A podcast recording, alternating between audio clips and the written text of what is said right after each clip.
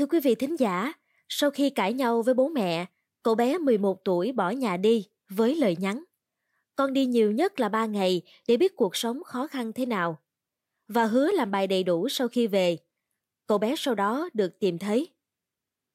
Tình huống trên cứ ngỡ là ở trong một bộ phim nào đó. Nhưng trên thực tế, những sự việc tương tự như vậy đã và đang diễn ra ngày càng nhiều.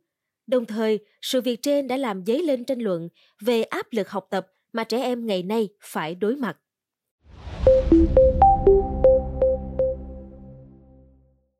Cụ thể, báo địa phương cho biết cậu bé sống ở Thượng Hải, Trung Quốc. Cậu bé 11 tuổi đã cãi nhau với bố mẹ về bài tập về nhà. Thế rồi, lúc nửa đêm, cậu bỏ đi khỏi nhà sau khi để lại lời nhắn. Gửi cha mẹ, con sẽ ra ngoài vài ngày, nhiều nhất là 3 ngày, để biết và học hỏi những khó khăn của cuộc sống bên ngoài. Cậu cũng hứa với bố mẹ rằng sẽ làm bài tập còn thiếu sau khi trở về và rằng cậu đã giấu điện thoại ở nhà. Bố mẹ cậu gọi báo cảnh sát vào sáng hôm sau. Theo hình ảnh từ camera an ninh, cậu đã mang theo ra trải giường, lên tàu điện ngầm và tới một trung tâm mua sắm. Cảnh sát đã tìm thấy cậu ở đó. Một sĩ quan cảnh sát xác nhận cậu bé bỏ nhà đi sau khi tranh cãi với bố mẹ liên quan bài tập về nhà. Theo báo South China Morning Post, SCMP, ngày 23 tháng 9, câu chuyện của cậu bé nhận được sự quan tâm của nhiều người. Trên mạng xã hội, có người khen cậu là dũng cảm và có tư tưởng độc lập. Một người khác viết bình luận, tối đa là 3 ngày, cậu bé có khả năng tự chủ mạnh mẽ như vậy, ngay cả khi bỏ nhà đi. Tuy nhiên, những người khác coi vụ việc là dấu hiệu cho thấy trẻ em Trung Quốc đang phải chịu áp lực phải đạt thành tích xuất sắc ở trường. Một người viết trên Douyin, TikTok Trung Quốc cho rằng bọn trẻ bây giờ chỉ có một núi bài tập về nhà và không có nơi nào để vui chơi.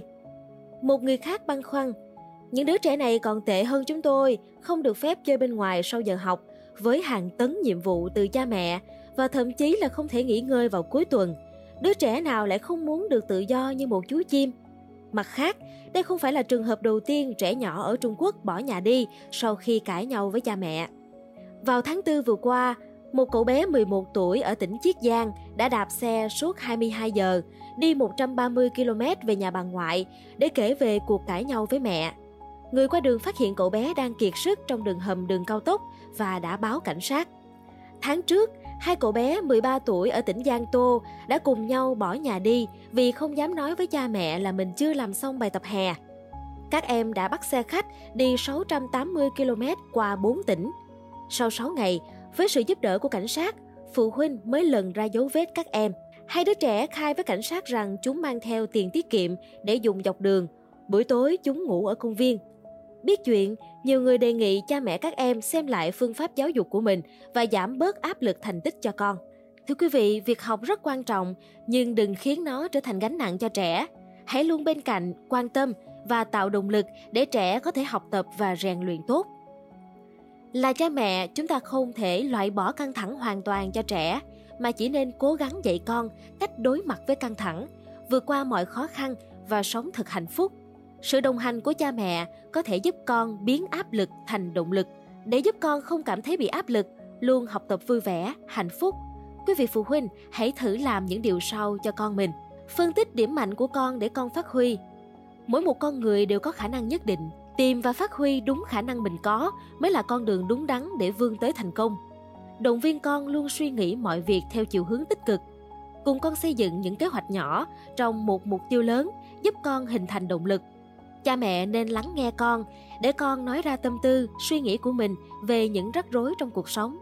Hãy là một người bạn luôn bên con để chia sẻ, trò chuyện, trao đổi với con về việc học tập, những khó khăn mà con đang trải qua, áp lực mà con đang chịu đựng chia sẻ cảm thông và động viên sẽ giúp trẻ cảm thấy giải tỏa phần nào áp lực, định hướng cho con có phương pháp học tập phù hợp hơn.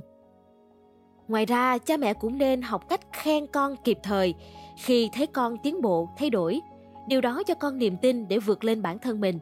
Đồng thời, học cách động viên con bằng những cái ôm, lời động viên hay đơn giản là một cái đập tay cổ vũ cũng giúp các em có thêm động lực để cố gắng vào lần sau.